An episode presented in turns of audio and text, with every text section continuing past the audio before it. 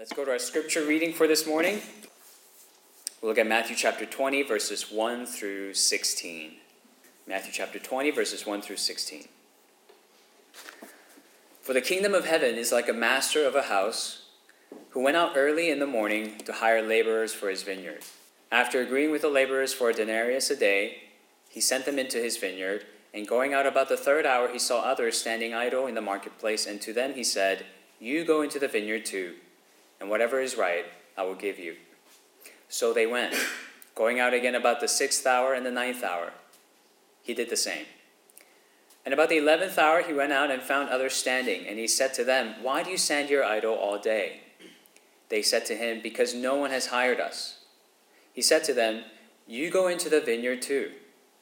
And when evening came, the owner of the vineyard said to his foreman, Call the laborers and pay them their wages, beginning with the last up to the first. And when those hired about the eleventh hour came, each of them received a denarius. Now, when those hired first came, they thought they would receive more, but each of them also received a denarius. And on receiving it, they grumbled at the master of the house, saying, These last worked only one hour, and you have made them equal to us who have borne the burden of the day and the scorching heat.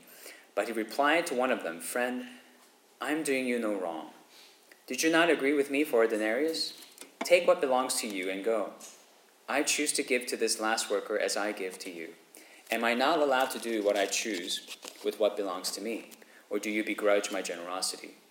So the last will be first, and the first last. This is the word of the Lord. Thanks, Thanks be to God. So we are continuing our, our series in generosity, and um, most likely we will complete the series the week before Easter. Um, and so far, we've been thinking about how generosity has a tendency to sound like it's solely about money, uh, that it's a money issue through and through, when it's really not. Uh, it's ultimately a heart issue. And in a way, it's, it's one of the more empirical heart issues because uh, it reveals to us what our true treasures are in life. And last week, we also looked at how our generosity is intimately connected with our anxiety as well, and how a life of generosity proactively pushes against anxiety. But generosity does have things to do with money. It's intricately linked with money. Uh, and today's passage help us sort of address that topic of money head on. Um, and it gives us three very helpful perspectives when it comes to money. And here they are. One, it's God's gift. Two, it's a means to an end. And three, it begins when it really ends. Okay, I'll explain what that means. It's God's gift, it's a means to an end, and it begins when it really ends. All right? Here we go. First point it's God's gift. Jesus is giving us here a parable about a master of a house who's hiring laborers for his vineyard. And it begins this way, verse 1. For the kingdom of heaven is like a master of a house who went out early in the morning to hire laborers for his vineyard. And there it is, our first point. Okay? The first point hangs on these two words His vineyard. Actually, it's one word His. Okay? Uh, that's the first point of the parable. It's an incredibly commonsensical one, but it's also incredibly discomforting. The, the point translated into our modern day, in our context, is this it's not your money, it's His. And the Greek word for master here actually is synonymous with landowner. It's, it's the uh, concept of someone who owns and possesses things. Whereas the word for laborers is by definition a laborer who works for money without taking ownership of anything. And everything he does eventually own depends on his relationship, his continuing relationship with his master, who gives him work, gives him his wages. And as laborers on someone else's land, they don't get to do whatever they want but only what is assigned to them. Only what is given to them by their master, the owner of the land. Okay, that's the setup of this parable. With a master who owns everything, okay, and laborers who are stewards of everything given to them. Okay? Translate this into non parabolic terms God owns it all, it's all His, it's His money. And that's probably making a lot of us uncomfortable already, right? Because when it comes to our possessions and our money, the, the, the very deeply rooted fundamental assumption we have about them is They're ours. It's mine. But you have to understand that the very premise of this parable, its very basic assumption is they're not. They're God's. And that's actually the theme of the entire Bible. Like in the Children's Catechism that we just recited, what is God? God is the creator of everyone and everything. And that makes him the master. That makes him the owner. Okay? And parents, you do know when you teach them this catechism, that's what you're teaching them. Okay? But how well do you receive this teaching uh, for yourself? Okay, some of you might be asking, and I think rightfully, what about all the hard work I've, I've put into my accomplishments? Right? All the studying for the exams, all the all-nighters, extra hours I put into uh, uh, my studies, you know, and, and also the, the, the extra hours I put into my work, so I'll be where I'm at in my position. What about all of that? What about all the work I did? Okay, let's let us reason together. Okay, in Job 33 4 it says, The Spirit of God has made me, and the breath of the Almighty gives me life. The Spirit of God has made me, and the breath of the Almighty gives me life. The breath of the Almighty is what keeps me alive. Don't you kind of need that in order to work? Life, breath. Okay. That's from God. What else do you need? Health. You're healthy, aren't you? Okay. At least most of you are. You know, you're, you're, we're certainly bound to get questions like this in, in a season like this. Um, how can a good God permit something like COVID 19, like this pandemic. Okay? And, and there's a good answer to that, but here's another way to look at it, just for the sake of time. The, the human coronavirus has been around since the 1960s, um, and it's been identified in various forms since the early 2000s, and then in 2003, and then again in 2004, and then again in 2005. So one could make the point that it's a wonder that it hasn't been a problematic pandemic until now. And even so, even then, even now, some people are doing a better job of containing it than others. The human responsibility does play a role here, too. But see, if God had, if He had prevented millions of other deaths due to pandemics, famines, droughts, wars, we simply wouldn't know about them because they didn't happen. Right? We only amplify the negative and not the blessings that are right before our eyes. And the broader point I'm making with that is this the broader point is every single day of your life, every moment of your life is a gift. It's not something we're entitled to, it's not, some, it's not something that God owes us, it's a gift. Do you understand that? It's a gift given to us for us to steward. And parents, that's the first key word gift. Think about God's gifts, your favorite gifts. Every second you're alive, you're receiving from God something that you're not entitled to, something He doesn't owe you, but is freely giving to you. And it can't be that you have earned that gift, the gift of life, through your own good works, because it's God's gift of life that enables you to work. And that's the principle summarized in verse 2. After agreeing with the laborers for denarius a day, he sent them into his vineyard. He sent them into his vineyard. Right here, the gift is not merely life and breath, it's also the ability to labor and a setting to labor in, a space in which we can be productive and fruitful. And at the end of the day, signifying the end of our lives, we will be rewarded. King David you know, by all measurements, a very successful man during his time, his culture. He says this in 1 Chronicles 29, verse 16. O Lord our God, all this abundance that we have provided for building you a house. Okay? All that we provided you for building your house, for your holy name, comes from your hand and is all your own. All that we're offering you, it's yours anyway. It came from you, and we're gifting it back to you. Uh, here's another quote, not from the Bible, but it, it's worth reiterating, re- worth saying, even though it's a very difficult saying. That's why I'm quoting someone else because it's a difficult saying. I don't want to come. I don't want it to come from me. I want it to come from someone else. Here's the quote: if you're a steward and none of it is really yours, and God calls you to be radically generous, but you're not, that is not just stinginess, that is robbery. That is not just miserliness, it is thievery. Not just a lack of compassion, but a lack of integrity. That's a hard saying. It's not just stinginess, it's robbery. You're robbing God. Did you know that the Bible actually says that in, in Malachi 3 8? It says, Will man rob God? Yet you are robbing me. But you say, How have we robbed you? In your tithes and contributions. Now, for those of you who are not familiar with tithing, in the Old Testament, God's people were obligated to give away 10% of their income.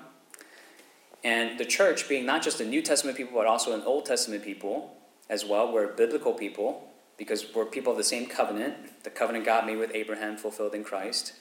We, we also must tithe. And consider this too. If anything, if anything, the standard should be higher for God's people in the New Testament. Because we're not just getting the shadowy images of the past, of the sacrifices in the temple, the, the division between God and his people in the Holy of Holies through the curtain. Instead, we have the ultimate once and for all sacrifice of the Lamb of God, through whom the barrier, the curtain between God and his people, his people and the Holy of Holies, has been torn forever. So you tell me, should the standard be higher or lower for the saints in the New Testament? For those of us who are no longer living in the shadows but in the light of Christ. If anything, the standard should be higher. Now, you might say, okay, 10%, I get it, but that's a lot. 10% is a lot. That, that takes a heavy toll on my budget and, and how I spend my money. But you see, it's, it's heavy, it's only heavy, it's only burdensome if you're operating from this very basic false assumption that this is all yours. Think about this. If someone were to come to you and say, hey, I'm going to give you $100,000, okay? all I ask, all I ask is that you invest 10,000 of that. Is that right? Is, is 10,000 10% of 100,000? Right. Into the church and its missions and its charities. But the rest of the 90,000, you can do as you wish. Would you take that deal? Or would you say, dang, 10,000? That's a lot. I don't think I can take that deal. Nobody would say that, right? None of you say that because none of you would think that. Not if you understand that none of this is yours to begin with, and anything you get is by grace. So, this is why this is important. This is important not just because God needs your money, He doesn't need our money, but because you need to understand, and I need to understand, the radically undeserved generosity of God. We need to keep that perspective, and tithing helps us keep that perspective. And this perspective is what gives us the constant reminder of God's generosity towards us. Although He doesn't owe us anything, He has given us everything we have. And that is the most basic Christian understanding of money. It's not mine, it's not yours, it's God's. Here's a second point money, it's a means to an end. Another way to say it money is not about money. Uh, here, verse 3 the master goes out about the third hour, that's 9 a.m. during their time, and he tells them, those people who are standing idle with no work, he says to them, You go, you go into the vineyard too. And he calls them, and then notice what he does next. He qualifies them. Right? You go, and then, that's the call, and then into the vineyard too. Right? He qualifies them. You're qualified to do this. I'm, I'm giving you the qualifications to do this. I'm calling you and I'm qualifying you to do this. Okay? He repeats this then again at noon and again at 3. Right? Now, uh, the typical workday in the vineyard during this time was 6 a.m., 6 p.m. So that 3 p.m. hire is only going to work three hours that day. Okay? Better than nothing, right? But here's what's strange. Look at verse 6. Verse 6. And about the eleventh hour, he went out and found others standing, and he said to them, Why do you stand here idle all day? They said to him, Because no one has hired us. He said to them, You go into the vineyard too. Okay. The eleventh hour, that's 5 p.m. You're going to, you're going to work barely, barely work for an hour. you I mean, think about it. You're going to get ready, get stationed, and uh, have somebody show you how to get in the hang of things, right? The trick to it and all that. You're only going to work efficiently for about 30 minutes. Okay. But here's what's stranger. It's evening and the day is over, and the master calls everyone over to pay their wages. And, and those who came at the 11th hour, who worked only one hour, barely an hour, they get one denarius. The wages promised to those who worked since the first hour. And so, those people who, who've been working since 6 a.m., they come and they see this and they go, wow, we're probably going to get way more than that. We better get more than that. What happens next? Verse 10. Each of them also received a denarius. And so, what do the first hour workers do? I think they're doing what we would do. They grumbled against the master. They grumbled against the master, saying, verse 12, These last worked only one hour, and you have made them equal to us, who have borne the burden of the day and the scorching heat. You have made them equal to us. And notice this Jesus is speaking to the Jews, and time and time again, he's been challenging them. Do you not know that the promise is not just for you, but also for the Gentiles? And here, there's a hidden commentary here saying to the Jewish people, You're not the only people of God. I am making you equal as the Gentiles. I'm calling all of them, all the nations, to be blessed through Abraham and his offspring. The direct reply that the master gives, it's, it's actually astounding. The master says one word, and here's a, here's a second key word for our children today friend. Friend. Notice this the first workers were complaining because they bore the burden of the day and the scorching heat. What are they thinking? Or how are they thinking? Their attitude at work and the thought process behind their work is entirely transactional. It's transactional. But what about the master who caused this stranger he's hired to work in his vineyard, to labor on, in his vineyard with his, with his tools, with his, with his resources, and to give him his wages? For him, ultimately, it's relational friend. The master wasn't trying to earn more money for himself, score a big return on his investment. He's winning friends. And he's not even cryptic about it. Listen to what he says in verse 15 Am I not allowed to do what I choose with what belongs to me, or do you begrudge my generosity? Generosity is not, is not the best business model out there. It's not the way to get a good return. And that's because this landowner is not after prosperity, he's after generosity. Why? Here's something Proverbs 19:6 says, "Many seek the favor of a generous man, and everyone is a friend to a man who gives gifts." What do you do when you want to invest in a friendship? You start getting generous, right? With your time, with your energy, with your emotions, with your thoughts, and with your money. You invest in a friendship by putting the interest of the other person in front of your own, you start making sacrifices, that generosity. So, whose interests are really being championed in this parable? It's not the master's, he's losing money. It's the laborer's interest. Those who are standing idle, no work, no purpose, no vineyard, no wages.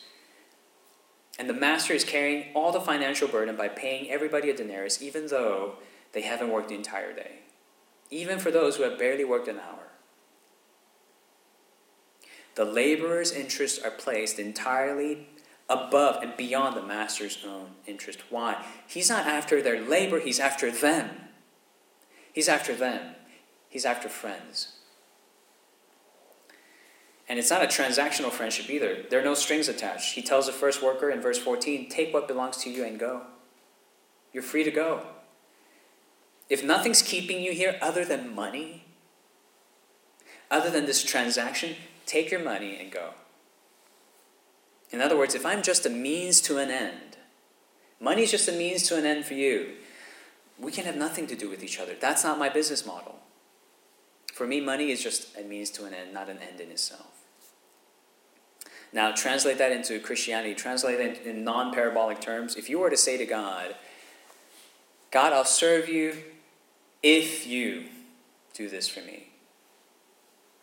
God, I'll serve you if you keep me away from suffering. I'll, I'll serve you if I pass this test. I'll serve you if you make me well. I'll serve you if I get this job. Don't you see how that is just as transactional as a first hour workers and not relational? Right? And that transactional religion, God will have nothing to do with. He will simply say, Take what is yours and go. Look, see, for God, He's not investing, inviting you into His kingdom because you would just, you would just somehow make an incredible addition to His kingdom. God the Father is not saying, oh, okay, I got, I got the Son, I got the Holy Spirit, but I gotta have you. That is not what He's saying. I hope none of you think that that's what He's saying. Here's what He is saying you're standing idle in the world. You're aimless. You're without purpose.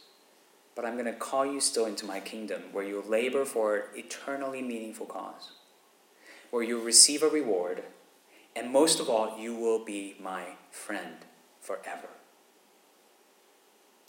And that's a gift no money can buy. It's something that you'll never trade all the money in the world for. Would you like to receive that? Would you like to receive that? Now, this point, I think even if you're a secular person, even an entirely secular humanist, humanistic type of person, uh, I, I think this point is worth making. Let, let's, say, let's say you want to make a lot of money and enough money to buy a million dollar house. Okay? And you do. Let's say you accomplish that. It's an incredibly brand new million dollar house. Now, if that house were to burn down one day, but you and your family are spared. They're okay. Would any of you say, oh, I wish it was the other way around? None of you would say that, right? I hope not. But here's that's interesting. Why is that? Because in the secular worldview, aren't they both temporary? Aren't they both material things? Don't they both decay? Don't they both die? But somehow you, you know the intrinsic value of one over the other. Add on to this, this, this additional fact, I think every one of us, at our, on our deathbed, I think we can all foresee that none of us will say, I wish I had spent more time making more money. But I think most of us, if not all of us, will say, I will miss my friends. I will miss my family. I hope I can see them again somehow. And that proves what? You are not made for money. You are not made for money. Money is just a means to an end. You are made for relationships and relationships that don't end. And I will submit to you, there is no materialistic explanation for that, for why we are that way. But there is a biblical spiritual explanation for that. You were made in the image of a triune God who was and is and will be eternally relational. He's made you for the same purpose. Your soul was made by such a beautiful spirit, one that will always and forever elevate relationships over material possessions. So, money, it's a means to an end, not an end in itself. Do you have this perspective? One, it's God's. Two, it's a means to an end. And that eternal perspective will help us hone in on what really matters most in life and also trigger our gener- generosity in life. Understanding that the thing that we treasure the most, it's not here, it's not bought with money, it's on the other side of eternity. And that's what, what the Master wants the laborers to see. I think Tim Keller put it really well when he said, we are like beached whales. A beached whale is still alive, but not for long, and not having a great time. And it's when you get the whale back in the water, that is when all its capacity will be realized, all its purpose realized, and it will be able to do what it was always meant to do. You and I were made for the kingdom of God. we're just beached whales on this side of heaven. And while we're living on the sand, we're not to hoard the sand, but to long for the seas. Give away the sand. Give away the sand. Give away your life. Put the interests of others before your own. Live generously. You can do this only if you have this eternal perspective and understand what it is that you're truly made of. And if you think about it, this kind of generosity that puts the interests of others before your own, isn't this the kind of generosity that's needed to literally, literally save the world right now? Uh, there was an interesting article written by one of my uh, professors in seminary. Um, I, I forget the title, but it was something like how, how the you do you culture is making the world vulnerable to the coronavirus. And I think the title is kind of self explanatory. How are you going to tell a whole generation of people who've been hearing all their lives, hey, you do you? And overnight expect that they will somehow change their perspective on this, deny their own self interest, and stay home. But that's what the fate of the world is hinging on, unless science, you know, we're praying that science would develop something. But until that point, we're counting on what? People's generosity. But how are you going to do that when, when all they've been hearing all their lives is you do you, whatever floats your boat, your body, your choice? How are we going to confine them to something, to a life of generosity, when their worldview is not one of generosity? That's, that's asking for a total shift in their worldview. That's, that's asking for a complete renewal of their minds. That's asking, I, I would go as far as to say, that's asking for them to be born again. But here's the thing uh, no amount of social awareness, no amount of Facebook shares and likes on articles or guilt tripping will change a stingy heart into a generous one. Our hearts don't change that quickly. That only happens when your perspective is changed by seeing the world not through a transactional lens, but through a relational lens. And for that to happen, you need to know what you're made of. You're made of the imago Dei, the image of God, who is eternally relational. And this leads us to the last point. And here's a final key word, and really the final point it's Jesus. The key word is Jesus. It's the person telling the parable Jesus Christ, the Son of God. He's the key to the end of our attachment to money and beginning of our life of generosity. Okay. He is what puts an end to our attachment to money and really begins our life of generosity.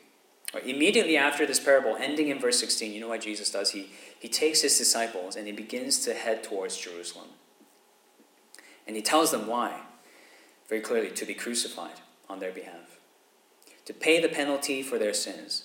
He's going to take the cross so he can carry his people's infinite burden upon himself. The burden of sin, the burden of having sinned against an infinite God, the burden of having robbed God. He's going to lay down his most prized possession for them, his life. Why? Why? To befriend them forever. To befriend them forever. And when you realize this, when you realize this, money can't money can't rule over your life. Money can't take control over your life. Money won't seem like it'll be able to satisfy you forever when you're satisfied in the friendship offered in Jesus Christ that attachment detaches you from your love of money. And it will free you then to the true use of money. And that's what I mean. It begins when it really ends. Your use of money, the most meaningful use of your money, your generous living, begins when your attachment to money ends. When your affection for money dies. That's when money lives. That's when you live the life of generosity. You will simply see money as a means of displaying the radical generosity that you have received from Christ. And your life of earning and spending will naturally, organically be infused into this master's purpose. So I want to say this to you, church. The, the mission of the church to the world hasn't changed because of COVID 19. We need to spread the generosity of Christ. Because it's only when people experience the radical generosity of Christ that is when they will abandon the you do you attitude in life and mentality and start putting the interests of others before their own. What they need is still the gospel. What they still need is the generosity of Christ. Do you see it? Do you see how the gospel is still the answer for the world? Not even in a time like this, but especially in a time like this. So let's share this good news with others, with our neighbors, and let's live it out and let them see our love for our neighbors as well. Let's pray. Our Heavenly Father, we thank you for freeing us from the attachment to the temporary, to the things that are finite, to the things that will not ultimately satisfy, so we can be attached to and united with your Son.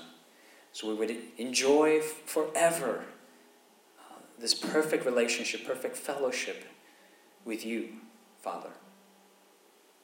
Help us to hold fast to this truth during this season so we can be freely generous to those around us. Help us to be generous with not only our money, but also with our time, with our energy and our, our emotions, to be there to care for one another, to look into one another, check in on one another, to pray for one another, to even meet the practical needs of one another, to go to groceries for our neighbors and not just for ourselves. You have given us your life. You have laid it all down for us while we were your enemies. Lord, let that change us. If it hasn't changed us enough, let it change us more radically and help us to display this generosity, this very generosity that can literally save the world to our neighbors, to our community, to our city. We pray all these things in Jesus' name.